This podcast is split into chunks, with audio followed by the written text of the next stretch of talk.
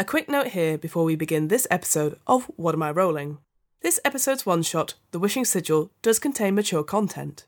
Content warnings for this game include bullying, child endangerment and neglect, child abuse, childhood trauma, violence, gore, body horror, supernatural horror, adults abusing their power, and thoughts of suicide. This game is not appropriate for children under the age of 15.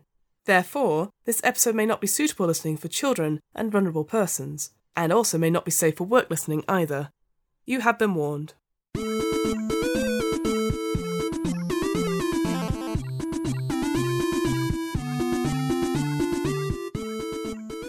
Hello, and welcome to What Am I Rolling, a twice monthly RPG one shot podcast, hosted by me, Fiona. This week I am playing The Wishing Sigil, an advent calendar style journaling horror game written by Banana Chan and Doug Levandowski. You can find out more information about The Wishing Sigil on their Kickstarter. I'll include links on the What Am I Rolling website and in this episode show notes.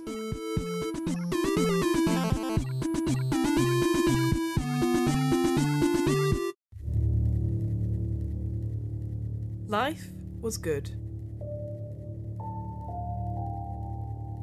So very, very good. The holidays were coming, and you were looking forward to spending them with your loving family. Then, the unthinkable happened, and you were torn away from them. Now, you find yourself spending the darkest time of the year in a place where no one seems to care about you. That is, until some of the other children start disappearing.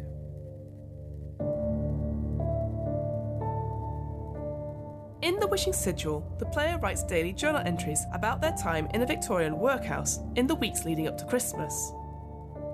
Each morning, the player receives an email with a prompt for the day, a question or two, or a situation they find themselves in, and they must write down their answers to craft the story of their encounter with holiday horror. During the game, the player will be drawing sigils, symbols meant to bring about their character's innermost desires. To complete the sigil each day, they'll be answering questions which will determine the next line in the drawing. When it is complete, the answers the player gave will determine what happens next. One last thing before we begin. Naturally, there are times in this one shot where the players, and myself, well, mostly myself because I was the player in this game, get the rules wrong or forget something plot wise. And just a heads up, you can probably tell from like day 19 onwards, I wasn't feeling very well. I was very, very sick over Christmas when I was recording this. So try not to judge the acting, narrative, performance, I guess, in the last couple of entries I do. Because as I said, I was very, very ill and very, very tired. But I got it finished, which is the more important thing. Whilst we always endeavour to stick to the rules wherever possible, at the end of the day, we all make mistakes. And what matters most is that everyone enjoys themselves.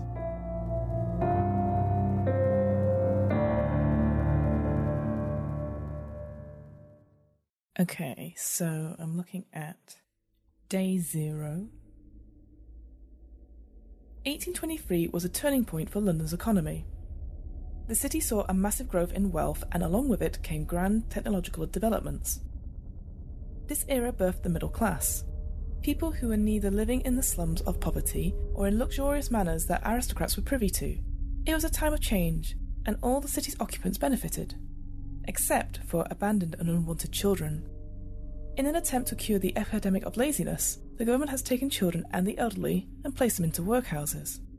This would be to guarantee a productive society in the eyes of the ruling powers. You are a child living in poverty. Perhaps you are an orphan already. Perhaps you just have one parent on the brink of death with no relations to take care of them. You have heard stories of the workhouse, where children are sent to work long hours in the sweltering heat next to the flames of a forge, or others to sew cloth until their fingers are mangled and bleeding. Life has been hard for you, but you've yet to be sent to a workhouse. You might be young, but you are smart and a quick learner. You are one of the rare few who have picked up how to read and write. Though your spelling isn't always perfect, and you occasionally come across spelling errors, you have this journal to keep your thoughts. When writing in your journal, write as though you are your character. Let's start with some easy questions so you can get the hang of it. What is your name? Um, let's go with Ida? Let's go for Ida Orborn. How old are you? I always prefer playing older characters. I think I just can't connect with younger people. so let's go let's go for 14. Were you always an orphan or is your parents sick? Maybe you were abandoned by your family with too many mouths to feed. I have a parent. I'll have a, a mother, but I have like lots of siblings. So I, I will be like, I think I'll be the oldest of eight siblings. Yeah, I have a mother who's struggling to feed eight young children, but I am the oldest. What is the weather like? Today, uh, the weather is cold, but dry. A thin smog has descended on the capital, and it's obscuring most of the tops of the buildings from the street level. Describe your recent life. What is difficult in your days? What is good? Life has been hard. It's been. It's been a month since Dad left. At night, I have to huddle together with my other siblings in our small box room for warmth, and I can't remember the last time we had a good meal. I take comfort in that I'm not having to sleep out on the street. I know there's quite a lot of weird folk out there, and it's it's not nice. But at home, with my brothers and sisters, I'm safe, and that's what I'm thankful for. I'm thankful for my brothers and sisters, and that I'm with them and not not out there. Who do you have in your life who raises your spirits when you are struggling? The person I have is Georgie, who's my youngest sister, the second oldest. She has long brown hair, like right down to her waist, and really incredible green eyes. She just has this ability to tell like the best stories. She's always comforting the other kids, and whilst I don't let on that I'm listening or or trying to just get on and show a brave face, I do enjoy her stories. Her stories are like a ray of light in the dark. And she's always always got one, and it's they're always funny and they're always somewhere about exotic lands or faraway places, and they're full of warmth and they're full of hope. What beloved object do you possess? How does it bring you hope, joy, or some other strong positive emotion when you use it? I have an old necklace charm, which was my mother's, but it's just the locket. There's no uh, chain, there's no um, picture in it or anything, it's just a locket. And I'm calm when I hold it. I get quite anxious because there's all this worry, you know, being the oldest and you hear things and you want to protect people and it's it's almost overwhelming. So I do get quite anxious. But when I hold it and I take that moment to think, I feel calm and I sort of process things a bit better. So I just hold the locket and everything will be okay.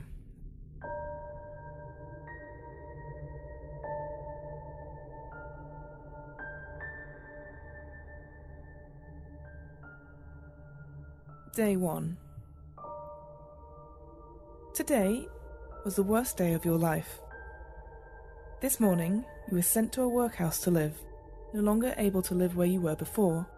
Though you're still in shock from this abrupt change, you're sure that this is the kind of place you've heard scary stories about. The other children are thin, mean, and exhausted. Soon, you know, you'll just be like them. The machines in the factory could break your body if you're not careful. You don't know if that will happen to you soon.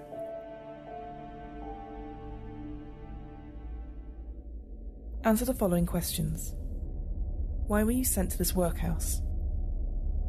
I think Mama was at her wits' end. She couldn't feed us all, and she was left with a hard choice give up one to save the rest. She told me that, as the oldest, I would have to be the bravest and everything would be okay. But I still cried and begged her to let me stay, that I could get a job, I could do anything, I just didn't want to go. She pulled me along the cobbled streets towards the workhouse, and these tears streaming down her face, but she remained firm. Uh, she spoke a few words to the foreman, we signed like an X on some paperwork, took some coin, and turned away without looking back. It was all over in a couple of moments. I don't know if I'll see her again. Describe the conditions in the factory. What job are you forced to do? The factory, unlike most workhouses I've heard of, has these huge windows that let in greyish light from the smog outside. The floors are constantly scrubbed clean, but there's a stain to this place. It's almost like if you rub your hand against the wall, you would smudge the paint and reveal something underneath mould or rot. There's different rooms for different tasks, obviously. There's the washroom, there's a, a weaving room, um, a sewing room, and so on. Outside, you can see there's a, if you look from one of the windows, there's um, a yard where some of the older boys and men break the stone and the wood. And there's like a very, a very sad looking vegetable allotment, which badly needs weeding. There's just so many rooms filled with too many people. People who are just thin, and gaunt, and silent. As an older girl who had to take care of their younger siblings and repair their clothes on occasion, and put to work in the sewing room, where we're instructed to make ladies' gloves. As the foreman keeps telling us, it's a task befitting of our gentle nature. I would have preferred somewhere like the washroom near the warm furnace, but only experienced women are allowed in there. What is the name of the child who is the cruelest to you? How did they make this unbearable situation even worse? In brackets, this is the bully. Liza is the cruelest. She's clearly been here the longest out of all the children in the workhouse. After I was left to settle in with the other children, she snatched my locket, saying babies weren't allowed to have such nice jewellery, and did I steal it, and was I a baby? I begged her to return it, saying that's all I had left. And she. she said, well, only broken things are allowed in here, and with that she sort of broke the hinge of the locket and broke it clean in two. The sound was heartbreaking. I screamed and I started to hit her, and she fought back. And within seconds, we were pulled apart by adults. I, I don't remember. We were both beaten for our insolence. I did manage to find one half of the locket in the hay and sawdust on the floor. Late at night, what sound do you think you hear whilst you're trying to sleep that no one else seems to hear? It's going to be sound odd, but I think I hear. I think I hear singing like the sound of a woman's voice. Some sort of tune, I'm unfamiliar to it, but it sort of rises and falls, coming up through the floorboards. It goes on throughout the night, and eventually I do fall asleep. But when I wake up, no one else seems to say anything. No one else seems to know. Or mentions it at least, maybe they do, but I'm not one to ask questions It becomes quite apparent that asking questions is asking for trouble.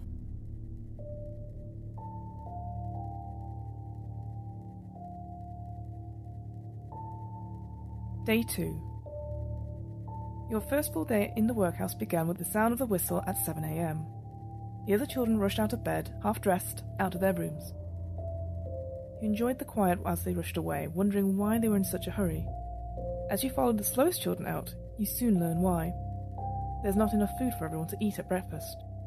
But a kind child from your room shares what little they have with you. Breakfast quickly finishes and you find yourself at work. A child sitting next to you tells you about the previous occupant of your bed. They went mad. You see a fear in their eyes. I'd never seen anything like it before in my life. Shortly before they disappeared, they were talking about making wishes come true. Then, a few days before you arrived, they were crushed in one of the factory's machines. Answer the following questions Who shares their food with you when they see you don't have enough? This is your friend. There's another little girl, Edwina. Has really frizzy black hair. She's probably missing one of her big front teeth. She's quite young. I'd say maybe 10. But her smile and her sort of like willingness to share food with me instantly makes me feel grateful. And that sort of spark of friendship, that sort of spark of kindness really means the world to me. During the day, your work is difficult. How is a child working near you maimed during their work? So, in the sewing room, there's not many machines or anything like that, but in order for us to sew the garment, we have to cut it out, and before we can even do that, we have to iron the cloth and iron the silk and iron the materials we're going to use. So there is a hearth where we put on the metal irons so they get hot enough. So it, they are very, very hot. And what happens is that a child next to me who's fetching, I'd say she's fetching coals to keep the fire going. She brushes past one of the irons and it falls and it hits her hand. It scalds her, it burns her hand so violently, and she just lets out this horrible scream. Everyone looks up from their work, and it's burnt so badly that she can't make a fist, she can't close it, so she can't carry anything with that hand. You've got tears streaming down her face as she's taken away from the room. And then we're just told to get back to work. Another child steps up and takes her place. That night, you're sure you hear the same sound as the night before now coming from underneath your bed. What compels you to look at it? Because it's closer. I recognize the, the music, the singing. It's one of my favourite hymns that's singing at church. The reason it compels me is that it's my favourite. It's in the Bleak Midwinter. It reminds me of home and it reminds me of this feeling of celebration in winter. It reminds me of happier times when we used to go, we used to enjoy ourselves, even for a few moments in the warmth of the church down the street. I have to look. Who could be singing that song? That song that's meant for me. You go under your bed and write a sigil over and over again into the late hours until you are overwhelmed with a lull of sleep. Read through your answers and think on them. Now go to the sigil labeled Day 2. Here, choose only one option available at each level and link the dots with straight lines. Be sure to pass through the dot at the centre of the sigil. At the top, it says, What are your desires? Choose either one. There's five dots on the thing. There's a dot from the first point down into the middle, and then there's two options I could take. I could either choose the hunger to end, or a way out. I just want to go home. I want a way out. And then I get a choice to choose either one. I could either choose power or I could choose knowledge. I think because Ida is so scared and she just wants to be in control, and having that locket broken, she wants to be in control, so she will choose power. As you drift into sleep, your dreams flood your mind. You dream about what you want, but that quickly cuts into another scene. You'll see yourself punching someone over and over again. Who is it? Well, it's got to be her. It's got to be Liza. She broke my locket. She took away something that was very precious to me and she broke it. And now, and now I want to break her.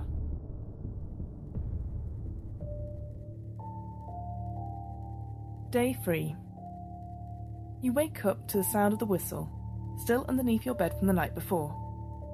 The dots you saw have vanished. You rush out with the others to get your breakfast. You still have more strength than they do, so you're able to get to the head of the line and get something to eat. Work that day is especially arduous. You don't know why, but the overseers are crueler than usual today. Answer the following questions How do the adults express their cruelty? Who is the cruelest among them? When they come to the sewing room, they are inspecting the goods, the garments that we've created. There's one of them, a very severe looking lady with her hair back in a very, very tight bun that sort of pulls her, holds her face up, almost pained expression on her face. And as she's going through the garments, she's picking out little imperfections. And what she starts doing is ripping the gloves, like ripping them apart, throwing them into the fire, saying it's not good enough, and that we have to start the next lot over again. Just before work is done for the day, a child is killed in a machine. What happens to the child's body? How does your friend respond? There's a big noise down the hallway, like the squeal of spinning jennies stopping.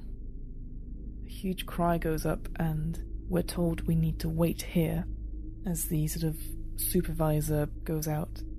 There's a lot of commotion, people running back and forth, but we're too frightened to move. A little while later, the supervisor comes back and informs us that a child was caught in the machine. Their dress got caught by one of the wheels as they were trying to clean out under the machine as the Jenny went back and as they tried to escape and we're told that we need to finish our work from what happened before so we are forced to stay and not see but we managed to take a look out into the to the yard and we see a couple of adults carrying a bundle, a very small bundle, bloodstained.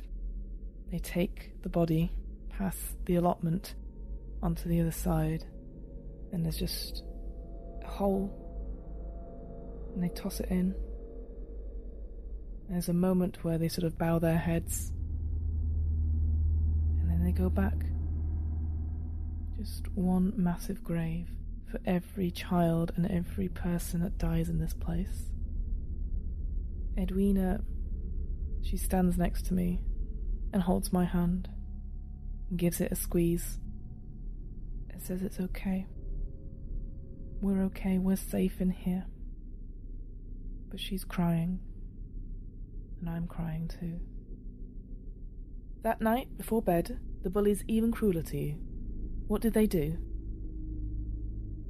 I'm about to go to bed after sort of washing my hands and being in the queue for the lavatory. I get back and my bed, the bare basics of the coverings, are soiled. They are covered in urine. And as I'm sort of stood there in a tattered nightgown, agog at this scene of this this violation, this sort of the mess, Liza sort of comes up and says, "What a baby for wetting the bed." You don't belong here.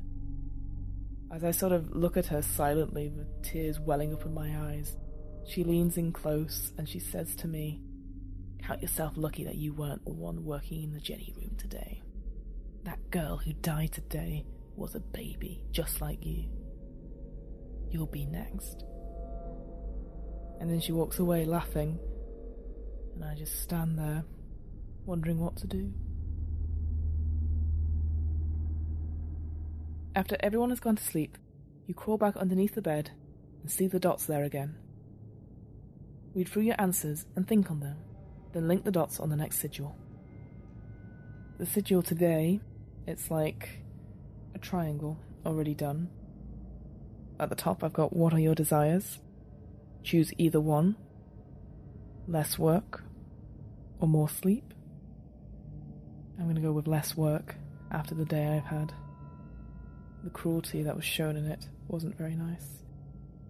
Gone less work back to the to the bottom of that triangle, and then what are your desires? And then it goes choose either one, blood, or chaos. I'm gonna go with chaos. There's been enough bloodshed today. You chose chaos. You feel your dreams take a hold of you. You see yourself enjoying the next day. What are you doing? I see myself outside. I see myself actually at the allotment, on a bench, just sitting there. It's a sunny day, and I just feel the breeze on my cheeks, and everything's quiet. Quietness of the outside, not being shuttered inside, and the clear blue sky is just beautiful. And I get that moment to myself. And I really, I really enjoy it. I feel happy for the first time in a long time. Another scene cuts in. You suddenly find yourself in a cave. You hear the light trickle of water somewhere. The crackle of a small fire warms the room. You see a silhouette of a horned beast against the light. Such a good little man. I am happy to see you here. How do you respond? I. I don't respond. I don't say anything verbal. I sit down by the fire and feel myself getting warmer. I take a moment and I say, I'm happy to be here.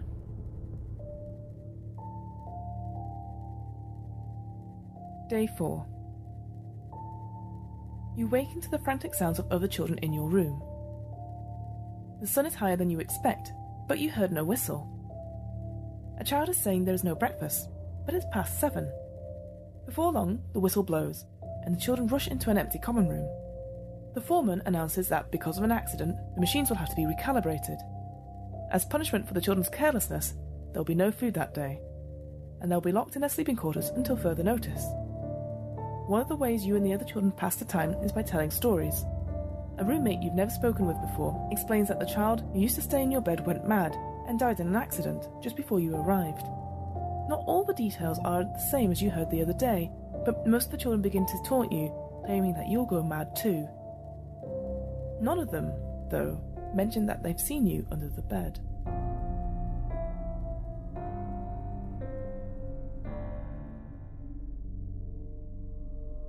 Answer the following questions. Do you believe the story? Of course, you know about the dots under the bed, but do the rest seem true? I don't believe the story.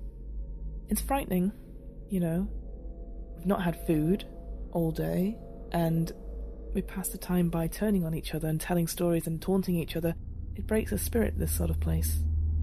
The story doesn't seem true because I just I just don't want to believe it. I feel like I need to be in control so I am going to say I, I just ignore other things. Like, I would not surprise me that someone would go mad here, but I don't believe it's connected to the bed. It's nothing to do with that. And I don't want to admit to myself that I could also be going mad. I mean, I'm only four days in, but it feels like a lot longer than that. The bully, angry because of their hunger, is even worse than the day before. Just before bedtime, they do something that you think might kill you. What is it? I try and keep myself to myself. I don't want people to notice me. I just want to fade into the background almost. I don't want people to talk to me any more than they do, certainly with the taunting. Because I retreat into myself and I write in this journal, I think that aggravates Liza. With the hunger and with going sort of stir crazy, being locked in our rooms, She's just pacing back and forth, itching to fight. And seeing me there, just writing and trying to to myself and keep sane, she hates it. She slaps my journal out of my hand and starts chasing me round the room. And then she sort of grabs me, saying, Do I think I'm better than all of them? Being able to write, being able to be calm, how dare I? How dare I do this to her? Clearly quite mad. Grabs my arm, wrings it round my back. I'm on the floor and she pulls it tighter and tighter and it, it strains and I can feel like the tendons and the bones creaking. I beg her to stop, please, saying, I won't do anything else. I, please, I don't, I don't know what she wants. I don't know. And eventually she sort of spits at the back of my head and lets me go and tells me I'm pathetic. She could break my arm, she could she could kill me. And no one would do anything. All the kids are here are scared of her. I'm scared of her. I don't know what to do. Despite hearing the story about the child who had your bed before, what makes you crawl under your bed that night? I think I can hear the singing. It's softer this time. But I think no one else can see that I do this. After that experience with the bully, of course I'm just going to go to where I think I can hide and I can be safe. It reminds me so much of when of when my family sang. I, think, I feel like I can hear Georgie. So I crawl underneath.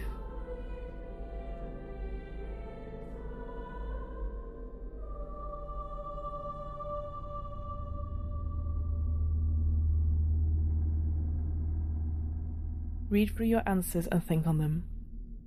Then link the dots on the next sigil. What are your desires? You can either choose a good day or to see a friend. And then it goes down to vengeance. I. I want to.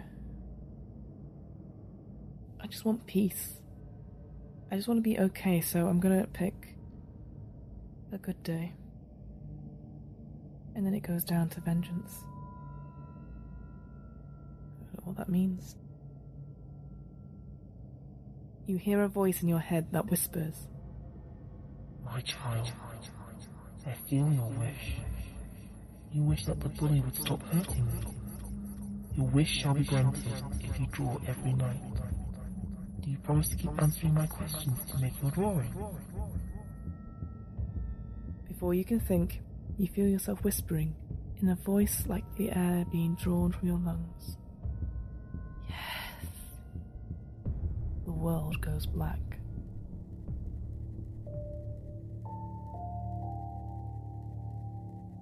Day 5. You awaken in your bed to the whistle, happy and refreshed. You feel better than you felt since you got here.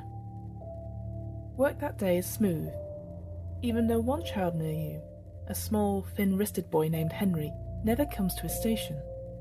Kids fall ill, your friend shrugs, or some relations of his fetched him. He was sweet. Did you ever speak with him? You never had. As the day goes on, more people start talking about Henry's departure. You hear a few of the adults whispering that he must have run away.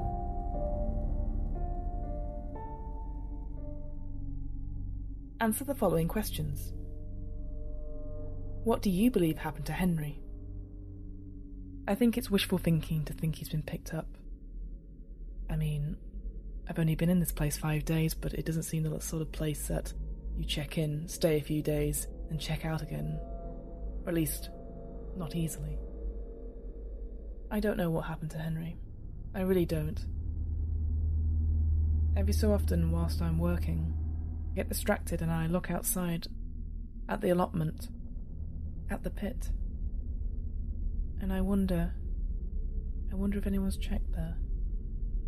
I know it's quite deep. I feel like once you fall in, you can't get back out. Only dead things are in there. Whatever the case, Henry's not here anymore. Why does the bully seem particularly upset about Henry's disappearance? I think Henry was her younger brother. So him disappearing is obviously upsetting, but possibly what's more upsetting is that if there was a relation that came to pick him up, only Henry's picked up and not Liza. Liza doesn't cry. She's angry. But it's almost like a hopelessness. She doesn't know what to do. She sort of paces around. She's not loud and brash like she normally is. She's. Is she afraid? Afraid of being left behind? How does the bully lash out at you? I pity her. Being the eldest of eight, I. I. I know what she's going through to an extent, so I. Before we go to bed, I. I pass her cot and. I ask if she's okay. She stands up, she's just a little bit taller than me, and she shoves me away, saying how dare I try and speak to her. Her shove, she pushes me so hard that I hit up against another cot. My back and at the top of my shoulders are bruised. And I don't say anything, I sort of pick myself up and then carry on walking towards my cot, and I can hear her screaming after me, saying that she'd kill me if she had the chance, and how dare I talk to her But I think. I think I hear her voice wobble. That night, you crawl under your bed after lights out. Read through your answers and think on them. Then link the dots on the next sigil. What are your desires? I can go for no more injury or no more bullying.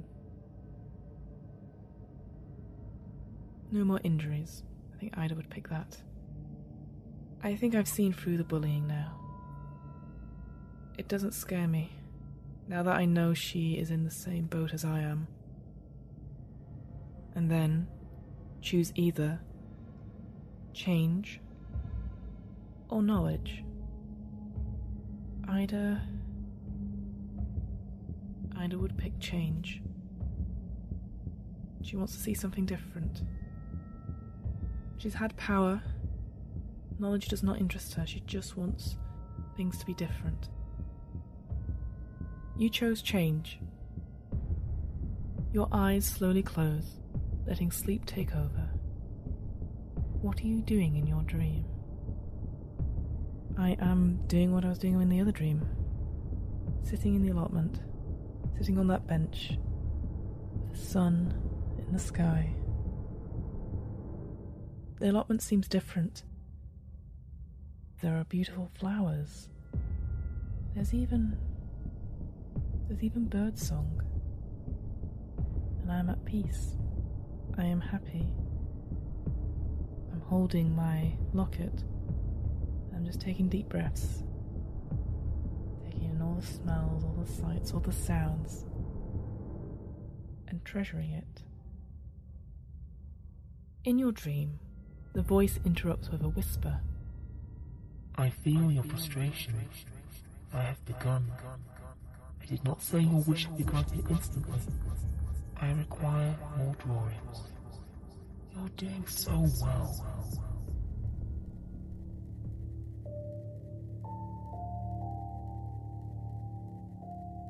Day 6. It is another smooth day of work, but the chatter is only about Henry. One of the other girls in his sleeping quarters swears she found a clump of animal fur in his bed. She wanted to show it to everyone, but she says one of the adults took it away from her. Most kids don't believe her. Other kids say he accomplished what many think is impossible. He escaped. Others have even more outlandish theories.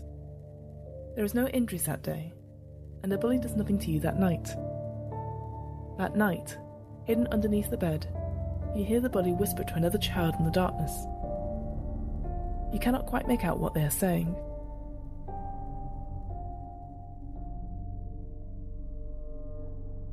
Answer the following questions. What is the strangest theory about Henry's disappearance? What shred of that story do you believe? The one that catches my sort of attention is the talk about him digging his way out. And the reason I believe it is because there's something about the allotment.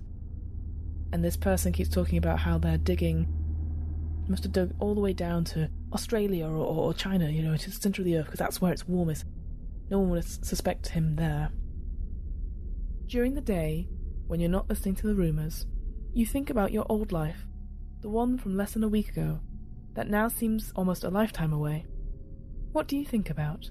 And, lost in your thoughts, what injury do you just barely avoid? I think about Georgie. I think about meal times when it was more Georgie story time. I'd get everyone sat round the table and Georgie would begin. How she'd always have something new, no matter what. And I think about Christmas. I think about going to church and singing the old hymns. And whilst I'm thinking about it, I'm on the cutting cloth duty today, using like a really sharp knife, I'm cutting around like um, a horrible stencil, cutting it down to size. As I'm just thinking and I think about the songs and I think about the favourite hymns, there's a moment where I cut and I suddenly realised I was so close to cutting my own little finger off on my left hand, which was holding the fabric together. And I have to shake myself and like almost slap myself out and say, You need to concentrate. This is a very dangerous job. This is dangerous. You can't afford to lose fingers here. I frighten myself for losing concentration for even just a moment. You can't make out any specifics, but what scant, non specific details do you hear the bully whisper about? It's almost like she's listing items. Like she's listing items of details, but they don't connect. The smell of something, a, a bear? A bear made of I, it's just stuff like that, like a listing of items or household things or, or, or, possessions, listing the possessions of someone. But she's saying it so quickly I can't keep up, I don't know what they mean.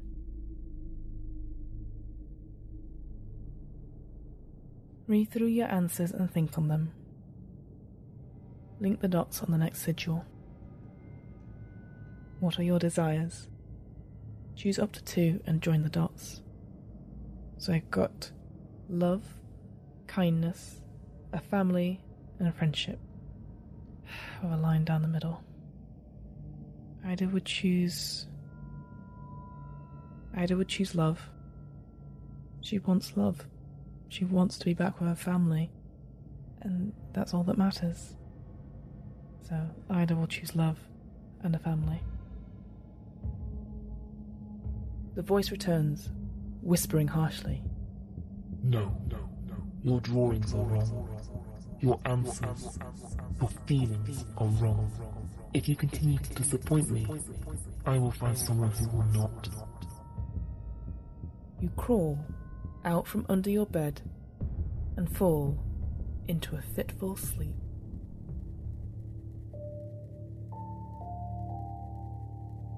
I just opened day seven's email and there's like a gif of a person and it sort of flickers and then there's blood coming out of the neck of it.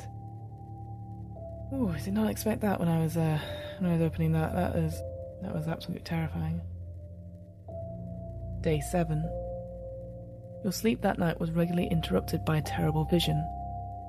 The same one, over and over again. You feel barely awake, but you float through your day. You continue with your work in a feverish haze.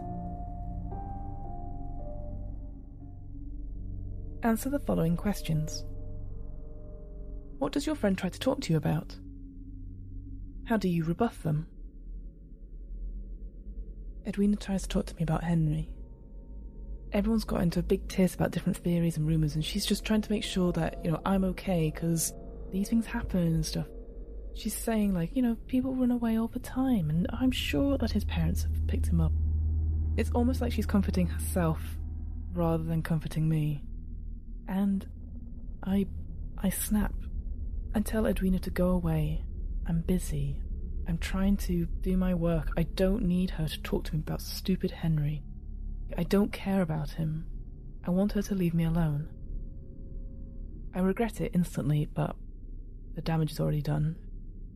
And she goes away. The bully seems suspicious, ignoring you. What do you worry they are plotting? Liza doesn't look at me. Our paths don't cross, and that worries me. Normally I can hear her shouting or berating other people, but not today. She seems quiet. It worries me. Something's going to happen.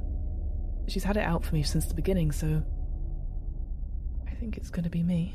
I think I'm going to be the target of whatever it is. She frightens me, her violence, her, her way. I, I tried to reach out to her and it didn't work, and now. And now what?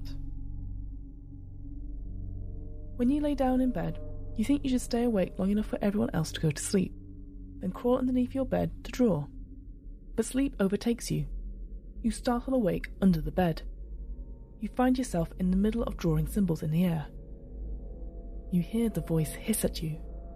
What do they say? Don't stop. Keep drawing.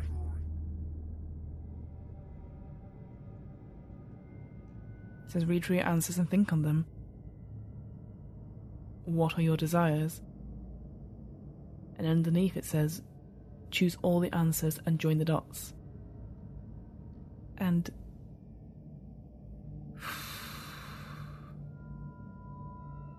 the four options I have, they all say the same thing. They say, they say murder. The voice soothingly coos. You may yet serve my purpose.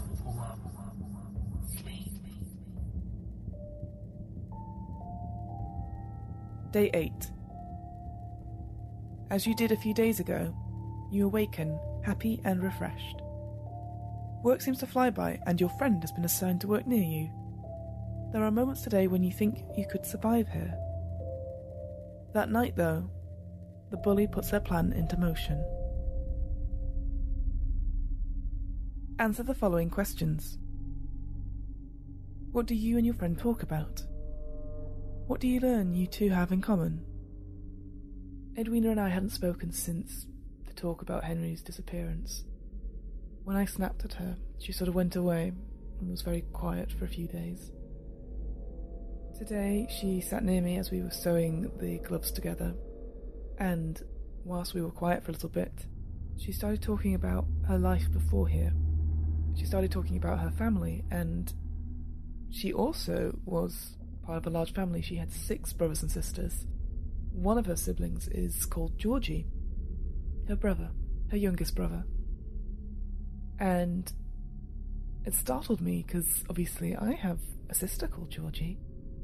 And suddenly we were talking again. Her father died, and with no one sort of there to look after them, they all got sent to different workhouses. She doesn't know if the rest of her siblings are still alive or if they got out. But she's doing the best she can. She hopes she can see them again one day. What is the bully's plan? How is it so much worse than you could ever imagined? Liza, again, is quiet all day until the evening. As about getting ready for bed, and suddenly I feel a sheet pulled over me, and I'm in complete darkness, and I'm pulled to the ground, and I'm being punched and kicked. It's not just one person, it's several. Over and over again. I can hear her laughing. I can hear her screaming, telling me that I brought this on myself. And it's so much worse because. because I. The anger, the intensity of it is so beyond anything I've experienced. I feel the bruises and I feel punches land, and it's just the pain of it. It's so intense. I just curl up as much as I can into a small ball and try and roll with it and eventually, after what seems like a longest time, it stops. What is the one thing that makes the bully stop before you find yourself cowering under the bed? Eventually, it stops, and I stay there weak.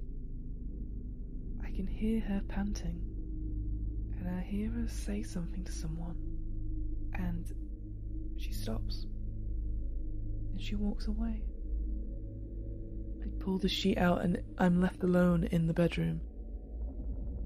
I look around and I can't I can't see her.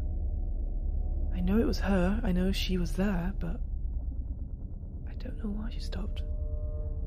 Someone said something to her? I couldn't make out the words. Read through your answers and think on them. Then link the dots on the next sigil. What are your desires? Choose either one. And it asks me to either choose the truth or no more sigils. I'm in too deep at this point. I can't go back now. I choose the truth. I feel your anger. You feel lied to by me. You have not always made good drawings for me. This is your fault. But I am forgiving. Draw all night, and tomorrow I will take steps to keep them from continuing to hurt you.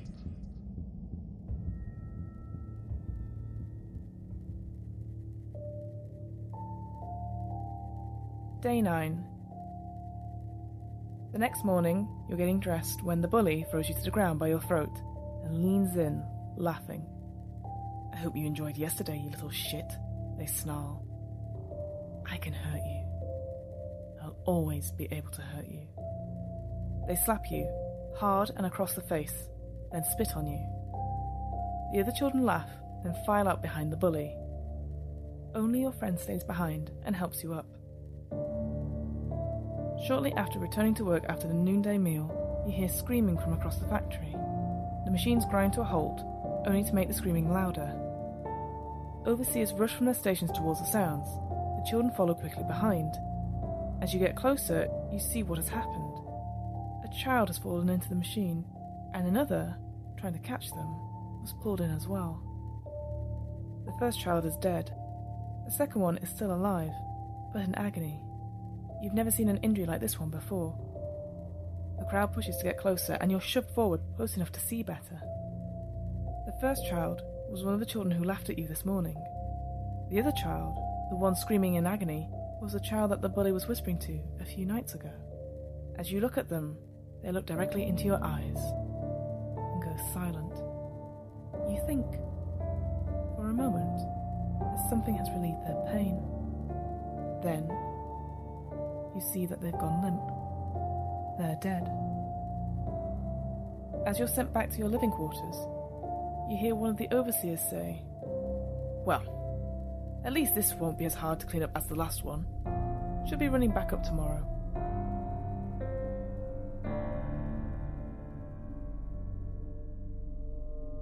Answer the following questions. How do you spend the rest of the evening before bed? After the incident, we're all ushered back to our rooms and we're told to get back on with our work. And that's what I do. I try and think about anything else. I try and think about home. I try and think about different theories about how Henry got away. What I saw in that workroom, seeing that machine almost eating those children, and so much pain being inflicted, it was indescribable. I can't I'm just trying to think of anything else to keep away from it. Keeping myself busy. I work as hard as I can. I complete pairs of gloves, you know, pair after pair after pair after pair, in the hope that each pair will help chip away at that horrible image frozen in my mind. And before I know it, I am the last one in the workroom just finishing up another pair. There is acknowledgement from sort of the overseer of this room. A woman, her face sort of lined with age and, and tiredness. As I sort of give in the rest of things, she does a quick inspection of all the work and sort of nods. I think acknowledges that what I saw was dreadful. But doesn't share the sympathy, doesn't do anything, just acknowledges that this is a thing that happened and it's shared between us as I sort of go back to bed, I'm trying to I scribble in this in my diary. I'm just I don't know. I just try, I'm trying to think of any way to sort of process this. Just seeing this sort of life snatched away by the jaws of this machine. I I just imagine it is just cogs and wheels, steam, and I think I realize that no child should be here. No parent would ever want this for their child This place, it's hell. And there's no way out. The bully seems upset about the two kids, and you're surprised they don't take it out on you. How do they express this hurt? Liza takes it very, very hard. This time I stay away. I maybe pass her on the way to use the lavatory I just see she's just scowling and suddenly starts punching the wall over and over and over again, making quite a solid dent. The strength of her bony frame being channeled into this tiny fist of rage, just pounding the wall. Her knuckles start to split and bleed. When I sort of quickly look back as I turn the corner, I think she's crying. By the time I come back from the lavatory, the only sign that she was ever there is just the massive gouge in the wall and a bit of blood. I assume one of the overseers has taken her away to try and calm her or beat it out of her. Back under the bed, you take a breath before beginning the sigils. Read through your answers and think on them. Then, link the dots on the next sigil. Okay, so the question, as always, is what are your desires? it says choose up to two and join the dots. The line goes down, and the three choices I have to make is turn back time, healing, and save the children. There's been enough death here. This place smells of it, so I think I would choose turn back time and save the children. So the sigil is almost like a, an upside down Y. The voice whispers, Is this not what you wanted? You stupid child. I see what you want. Now I hear your little mind asking me to stop. This was just as much for me as it was for you. I won't need you for much longer anyway. You lie awake until almost dawn, unable to fall asleep, thinking of the way the child looked at you before they died. Eventually, you drift off, but you dream only of their broken, mangled bodies and their screams.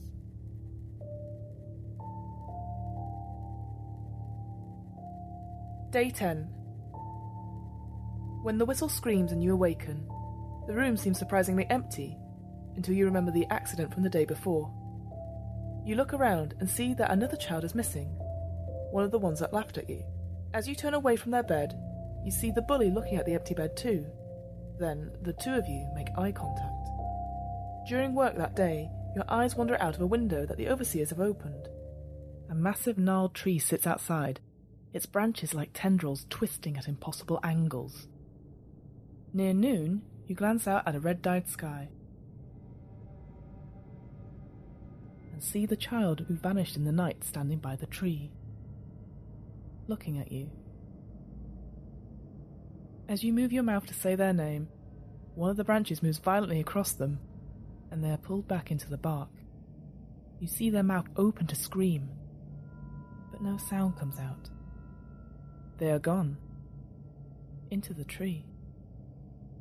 You turn to see if anyone else can see it, when your friend roughly grabs your arm and pulls it away from the machine. Be careful, your friend cries. You almost. I. And they throw their arms around you, sobbing. You start crying too. You're interrupted by a nearby overseer, who roughly pulls you two apart, telling you that if you don't get back to work, there'll be no supper. You look back at the tree. You see nothing unusual about it.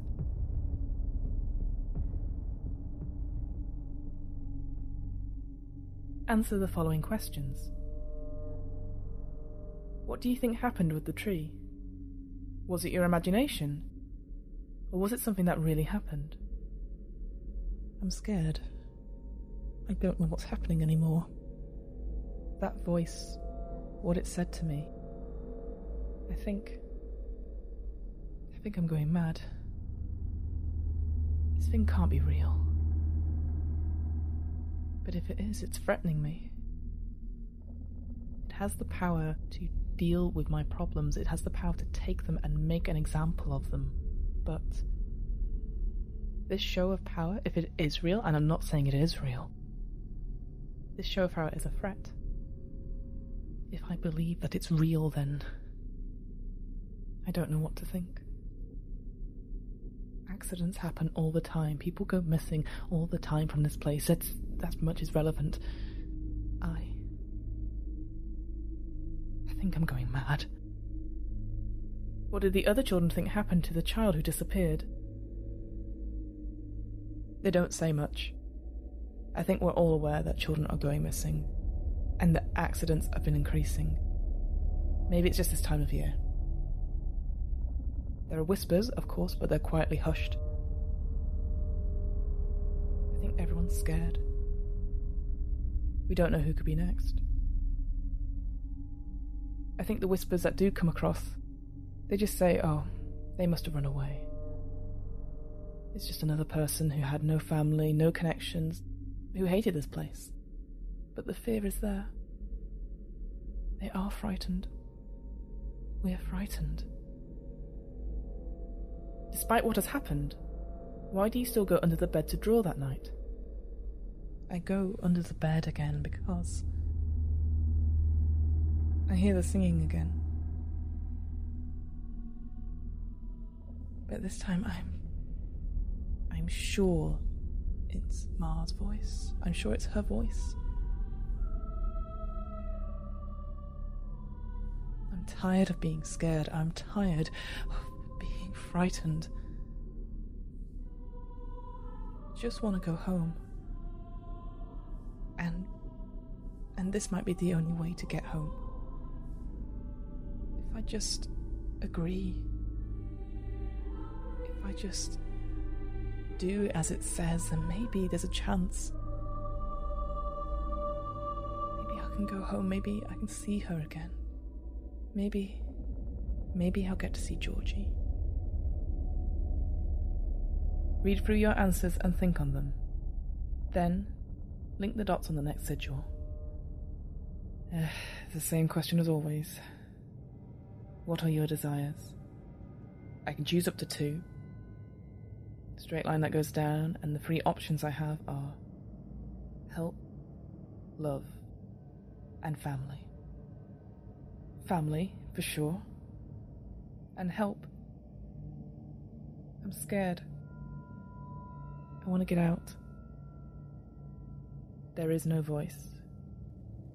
You hear nothing.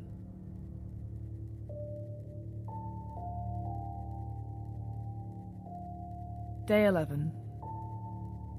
As the whistle sounds, you awaken. Not refreshed, but your mind is at least clear. You likely just imagined everything under the bed. There was, after all, no response last night. Maybe it was all your imagination. The bully doesn't look at you. You see them sitting on the edge of one of the empty beds.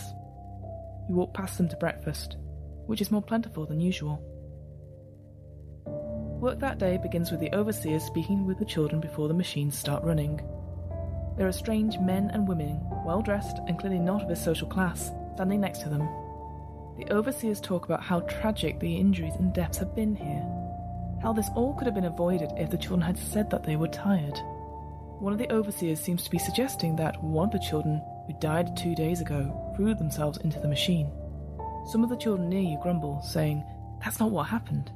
They tell you that they've made changes to make the work safer for you all. That night, as you're drifting off to sleep, you hear the sound of the bully crying into their pillow, trying to keep anyone from hearing them. You decide not to go under the bed tonight. Answer the following questions. What changes did they make to the work in the factory? We get more breaks. Every hour or so, we are told we have to go outside and spend some time in the open air. It's done in shifts, obviously, they can't have everyone going out at the same time, but my room is one of the first rooms to go. We get to go outside, into the yard. There's a few benches, you get to take in the fresh air. Some of the children start playing a few games, maybe hopscotch. I don't, I just sit on the bench, trying to center myself, holding onto my half of the locket. How do the overseers subtly express their cruelty? But of course, with these breaks, it means nothing. We have to make up for the time we spent outside. So not only are they short, but we have to have another two hours onto our workday. We're already so tired. There's only so many gloves people can make. It's small, but it, it makes a big impact. You see some of the youngest children falling asleep at their workstations. Thankfully, we're in the sewing room, so there's no risk of possible injuries. I can only imagine what it's like in the spinning room. Do you feel any pity for the bully, or do they deserve all these bad feelings? Despite everything, despite her cruelty to me, I do feel sorry for Liza. One of the first kids was apparently her sibling, and and now it feels like she knows she's being punished. She knows something is happening. She's just as scared as I am of this place.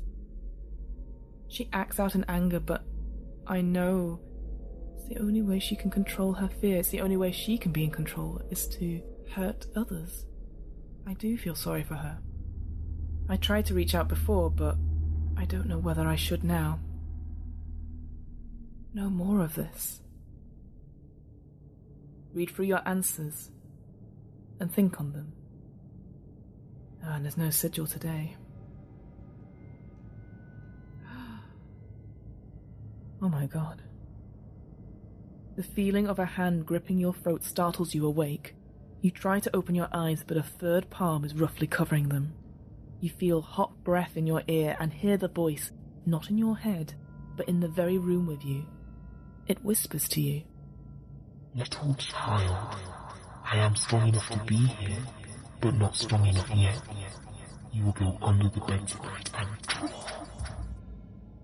Its hand still over your eyes lifts you by the throat and sets you on the floor, almost gently, then pushes you under the bed. As you open your eyes to look, you see a pair of cloven hooves moving out of the room. You start to draw.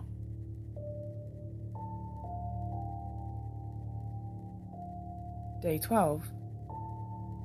You awaken to the whistle. The bully is staring at the ceiling and then slowly, almost mechanically, gets out of bed. You shuffle off to breakfast, and, while you and your friend are eating as quickly as possible, the bully moves to sit next to you. Can I sit here? They ask. I don't have anyone to sit with anymore. The workday is easy, like yesterday. The machines are moving slower, but you find that you're making few mistakes and sending fewer things on half finished. You and your friend chat, and you find out that you have more in common than you thought. At the end of the day, through strained teeth and with a well dressed woman looking sternly at him, the foreman of the factory tells you that the factory will be closed for a day of recreation tomorrow, thanks to the Society for the Benefit of the Orphaned Young, who will be taking you to a park.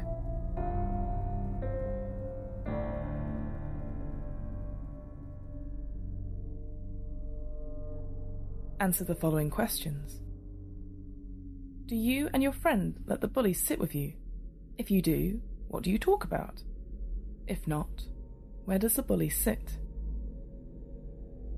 Of course, I let Liza sit with us. Last couple of days, she has been suffering, and now she doesn't have anyone. I know what that's like, I'm sure Edwina does too. So when she asks if she can sit with us, I say, of course. I move over, let her sit next to me. Maybe Edwina sort of gives me a look, but I ignore it. Maybe I even share some of the food I have. Edwina and I keep on talking what we were talking about before. Liza doesn't contribute to this and doesn't take part. She just sits and eats, just listening to our conversations. I can tell she's listening quite intently probably enjoying having someone there, enjoying the company, and just taking that moment to to relish that she's not alone. In a place like this, the hope is sort of crushed out of you, and little acts of kindness can go a long way. And I hope, I hope Liza's not alone anymore. I'm glad I reached out, and I'm glad I continue to reach out. What do you find that you and your friend have in common? So, sort of following on from our previous discussion about having a sibling called Georgie, we talk a bit more about our home lives, and in a roundabout way, I sort of bring up the hymns that I've been hearing. I obviously don't say where I've heard them or who I think is singing them, but I talk about going to church, I talk about hymns and Edwina talks about her experiences in a choir. She used to be in a church choir. And how she always enjoyed singing the Advent hymns and the Psalms. And she particularly liked one song. Oh, what was it called? Um. In the bleak midwinter. And of course, I'm like, well, me too. That is my favourite Advent song. And I feel so close to her now. Like, these two little things. I'm so glad she gave me a chance and tried to speak to me again after we had that falling out. It's really nice to know I can trust her and have someone to depend upon in this place.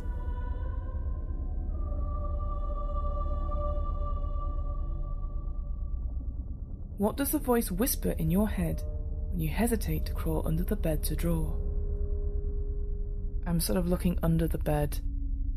Take a deep breath and it feels cold. The air feels cold all around the space. Deadly quiet. And I hear in my head the smallest little whisper. It has begun. Don't stop now, little lamb. We have great work we need to do.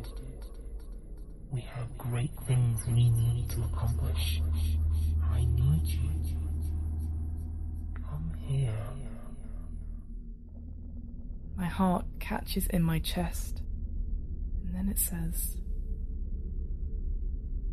I know you're scared of me, but I do love you.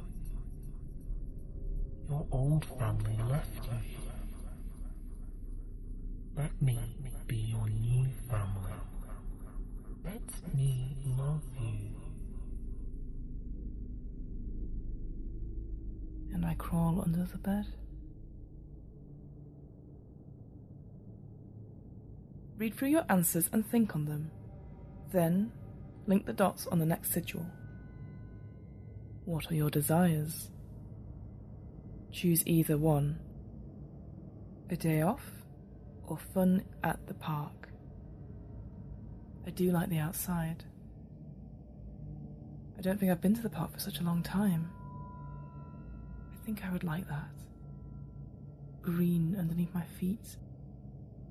Maybe there'd be some some trees to climb or or we could play hide and seek. We could just play games and and maybe maybe there'll be a picnic and and oh that would be freedom to do that, the freedom to run around in an open space, away from a roaring fire, away from the noise of the machines, away from all of this. In the outside, in the clear air, in a park full of green and flowers. That's what I want. I want fun at the park. And then it says choose either one knowledge or joy. This feels like a really tricky one, this one. Um, and joy something I do long for. I want love, I want a family. Joy seems bundled up with that. I'm going to choose joy.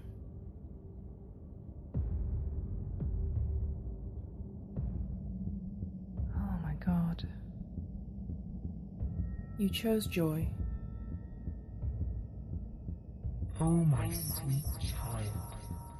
The voice slivers. How pathetic children are. You want a little bit of joy in your life. I will grant you a little happiness. Your body floats into a soft sleep. That night, you dream of being with a family you have never known. Will Ida ever be able to escape the factory? Who or what is this voice that speaks to her? And, more importantly, what does it want? Find out next time on What Am I Rolling? The What Am I Rolling podcast was created, recorded, and edited by me, Fiona Howard. This episode's player was Fiona Howard. This episode's RPG was The Wishing Sigil, an advent calendar style journaling horror game written by Banana Chan and Doug Levandowski. You can find out more information about The Wishing Sigil on their Kickstarter. The theme music was 8 Bit March by Twin Musicom of twinmusicom.org, licensed under a Creative Commons 4.0 license. If you want to find out more about the podcast, check out the website. That's www.wairpodcast.com. Fancy getting in touch? Email the podcast at whatamirollingpodcast at gmail.com. Finally, follow the podcast on Twitter and Instagram at WAIR underscore podcast for latest news on upcoming episodes. And remember, adventurers need not apply.